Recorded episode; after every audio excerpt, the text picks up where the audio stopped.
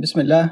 نقدم لكم كتاب المستطرف في كل فن مستظرف لمؤلفه شهاب الدين محمد الأبشيهي وسنقوم بقراءة جميع أبواب الكتاب تباعا إن شاء الله. وهي أربعة وثمانون بابا. المقدمة. بسم الله الرحمن الرحيم. الحمد لله الذي جل عن شبه الخليقة وتعالى عن الأفعال القبيحة وتنزه عن الجور وتكبر عن الظلم وعدل في أحكامه وقهر بلا معين ودبر بلا وزير. السامع لكل نجوى قامت السماوات بأمره ورجفت الجبال من خشيته. والحمد لله أن بعث محمدا صلى الله عليه وسلم بالبراهين الساطعة والحجج القاطعة والدلائل الواضحة بشيرا ونذيرا وداعيا بإذنه وسراجا منيرا وعلى آله وصحبه أجمعين.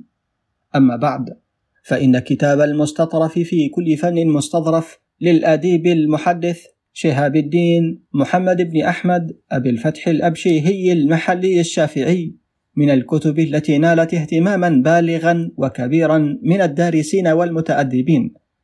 فهو كتاب من أطرف وأظرف الكتب لما حواه من العديد من الجوانب الدينية والأدبية والإجتماعية والتاريخية ولما اشتمله من آيات قرآنية وآثار نبوية شريفة وضمنه من دوحة اللسان العربي الشعر الرصين والنثر الشائق والأمثال والحكم المختارة الهادية والمسعفة والنوادر واللطائف والظرائف والمواعظ الجمة والخطب البليغة والألفاظ اللغوية العذبة والغرائب والطرف يرهف لها السمع وينشرح بها الصدر وتطرب لها النفوس وتستريح لديها الأفئدة. فتنبسط سرورا بعد حسرة وعبوسا وتهدأ في ظلها الوارف تلك الأجسام المتعبة الواهنة وتلتذ بثمارها الدانية.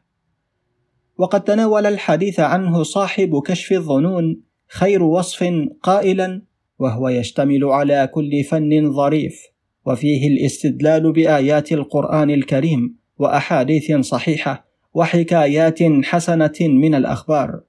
ونقل فيه كثيرا مما ذكره الزمخشري في كتابه ربيع الأبرار.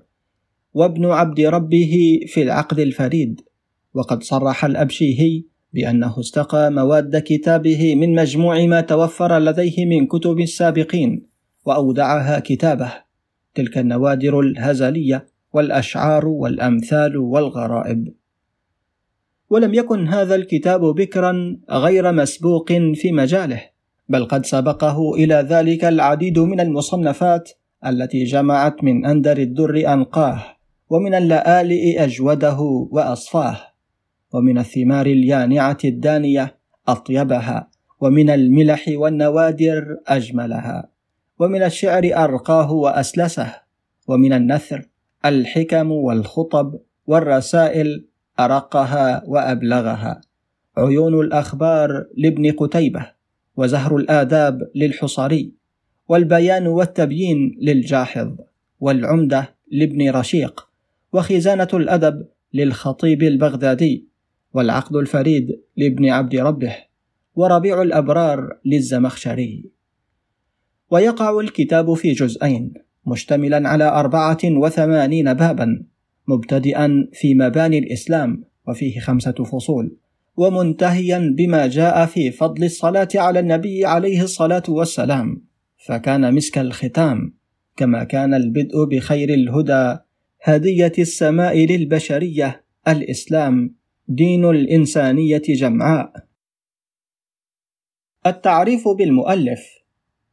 اسمه هو أبو الفتح بهاء الدين محمد بن أحمد ابن منصور بن أحمد بن عيسى الأبشيهي المحلي الشافعي مولده بأبشويه سنة 790 هجري 1399 ميلادي وهي إحدى قرى مديرية الغربية بمصر فعرف بها وأقام في المحلة الكبرى فترة من الزمن يقرأ القرآن ويدرس الفقه والنحو فعرف بالمحلي وتمذهب بالمذهب الشافعي فنسب إلى الشافعي وانتقل إلى القاهرة وحضر دروس الحافظ جلال الدين البلقيني وولي خطابة بلده وقصد مكة حاجا وعاد واستقر في القاهرة إلى أن توفى رحمه الله سنة 850 هجري 1446 ميلادي. شخصه يتسم بالتواضع والإخلاص والصدق والأمانة قلما تجد ذلك في شخص اجتمعت له فقد كان أمينا صادقا شجاعا حينما اعترف وصرح بالمصادر التي جمع منها مادة كتابه وبخاصة ربيع الأبرار للزمخشري والعقد الفريد لابن عبد ربه وهو ذو حس مرهف وأديب شاعر غزير الثقافة واسع العلم عظيم الفضل حسن الذوق. يشهد له برجاحة العقل وحسن الاختيار فيما اختار وانتقى من الكم الزاخر والدر اللامع وجوامع الكلم. ينضاف إلى ذلك ما له من شعر دال على رقة شعوره وفيض عبقريته ورفاهة حسه وانفعاله بمواقف فاضت بها شاعريته شعرا رقيقا. سبقه. أنه أنشأ فهرسا لأبواب كتابه تطالعك حين البدء يضم أبواب الكتاب جميعا فكان بحق من السباقين لهذا النوع من التبويب والفهرسة لتسهل وتيسر على القارئ والدارس والمطلع الرجوع إلى بغيته. آثاره واحد أطواق الأزهار على صدور الأنهار في الوعظ في مجلدين. اثنان المستطرف في كل فن مستظرف في جزئين مشتملا على أربعة وثمانين بابا. وفيه فوائد كثيرة تاريخية واجتماعية وأدبية وغيرها. ولذلك نقله الإفرنج إلى الفرنسية وطبعت الترجمة في باريس سنة 1899 وترجم إلى التركية. وطبعت هذه الترجمة في الآستانة سنة 1263 هجري. والكتاب له العديد من المطبوعات القديمة والحديثة والناظر فيه يطالعه الخطأ والتصحيف والتحريف والنقص والخلل في مواده. فاستعنت بالله الذي لا معين ولا موفق غيره فله الحمد على ما أنعم به وهدى على إخراجه في ثوب جديد جدير به ومستحقه. ترضي من يحوزه ويعود إليه ليتزين بدره. ويتجمل بفصيح لفظه. وتحدد عملنا فيما يلي. واحد التعريف بالمؤلف وشخصه وآثاره. اثنان قابلنا العديد من النسخ المطبوعة والرجوع إلى الكتب التي اعتمدها المؤلف فتم بذلك تصحيح الأخطاء الفاشية سواء أكانت مطبوعة أو غيرها. وبذلك توصلنا إلى الصورة الصادقة للأصل. ثلاثة تحديد الآيات القرآنية بين قوسين مزهرين بذكر اسم السورة ورقم الآية فيها. أربعة ضبط الشعر وعزوه إلى قائله ما أمكن وتوثيقه بالرجوع إلى دواوين الشعراء وكتب الأدب التي استقى منها المؤلف مادة كتابه. خمسة شرح ما ند وغمض من ألفاظ لغوية بعيدة المعنى من كتب اللغة اللسان المعجم الوسيط وتاج العروس والقاموس المحيط. وأدعك مع المؤلف وكتابه لترشف من رحيق جنى اختياره وتلذ من ثمار جناه. وهذا ما قمنا به من عمل في هذا السفر وإن كان فيه تقصير ونقص فمن عندنا. ولمن اطلع فيه وأهدى إلينا عيبنا وتقصيرنا لنصلحه فله الشكر على ما قدم وأسدى وهدفنا الصواب.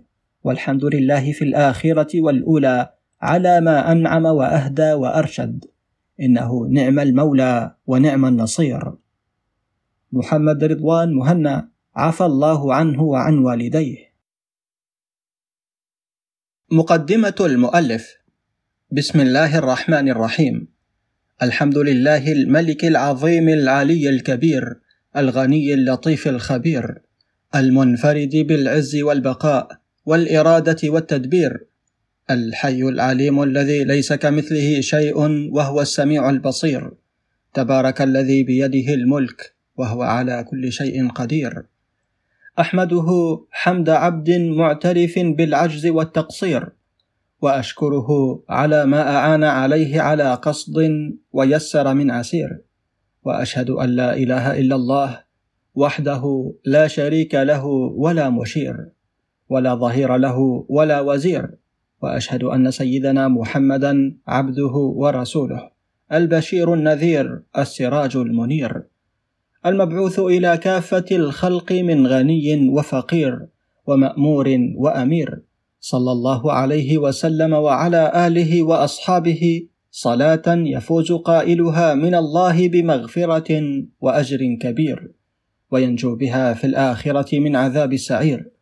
وحسبنا الله ونعم الوكيل فنعم المولى ونعم المصير. أما بعد فقد رأيت جماعة من ذوي الهمم جمعوا أشياء كثيرة من الآداب والمواعظ والحكم وبسطوا مجلدات في التواريخ والنوادر والأخبار والحكايات واللطائف ورقائق الأشعار وألفوا في ذلك كتبا كثيرة.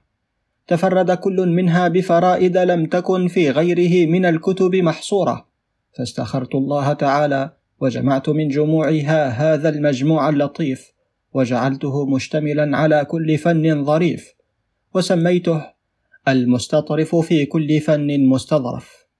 واستدللت فيه بآيات كثيرة من القرآن العظيم وأحاديث صحيحة من أحاديث النبي الكريم. وطرزته بحكايات حسنة عن الصالحين الأخيار ونقلت فيه كثيرا مما أودعه الزمخشري في كتابه ربيع الأبرار وكثيرا مما نقله ابن عبد ربه في كتابه العقد الفريد. ورجوت أن يجد مطالعه فيه كل ما يقصد ويريد وجمعت فيه لطائف وظرائف عديدة من منتخبات الكتب النفيسة المفيدة. واودعته من الأحاديث النبوية والأمثال الشعرية والألفاظ اللغوية والحكايات الجدية والنوادر الهزلية ومن الغرائب والدقائق والأشعار والرقائق ما تشنف بذكره الأسماع وتقر برؤيته العيون وينشرح بمطالعته كل قلب محزون. من كل معنى يكاد الميت يفهمه حسنا ويعشقه القرطاس والقلم. وجعلته يشتمل على أربعة وثمانين بابا من أحسن الفنون متوجة بألفاظ كأنها الدر المكنون كما قال بعضهم شعرا في المعنى. ففي كل باب منه در مؤلف كنظم عقود زينتها الجواهر. فإن نظم العقد الذي فيه جوهر على غير تآليف فما الدر فاخر. وضمنته كل لطيفة ونظمته بكل ظريفة. وقرنت الأصول فيه بالفصول. ورجوت أن يتيسر لي ما رمته من الوصول. وجعلت أبوابه مقدمة. وفصلتها في مواضعها مرتبة منظمة. ليقصد الطالب إلى كل باب منها عند الاحتياج إليه. ويعرف مكانه بالاستدلال عليه فيجد كل معنى في بابه إن شاء الله تعالى والله المسؤول في تيسير المطلوب.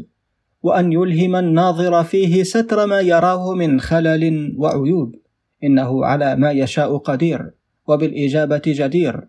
وهذه فهرسة الكتاب والله سبحانه المهون للصعاب. هنا يذكر الكاتب الأربعة والثمانين بابا كل باب بعنوانه ولا نرى حاجة لذكرها هنا. ويمكنك عزيزي المستمع الاستماع لأي باب من الكتاب عن طريق إضافة قائمة تشغيل الخاصة بكتاب المستطرف في كل فن مستظرف والتي ستجدها موجودة على قناة عبد الباري الطشاني. وسنحاول توفيرها كاملة بإذن الله على ترتيبها كما جاءت في الكتاب.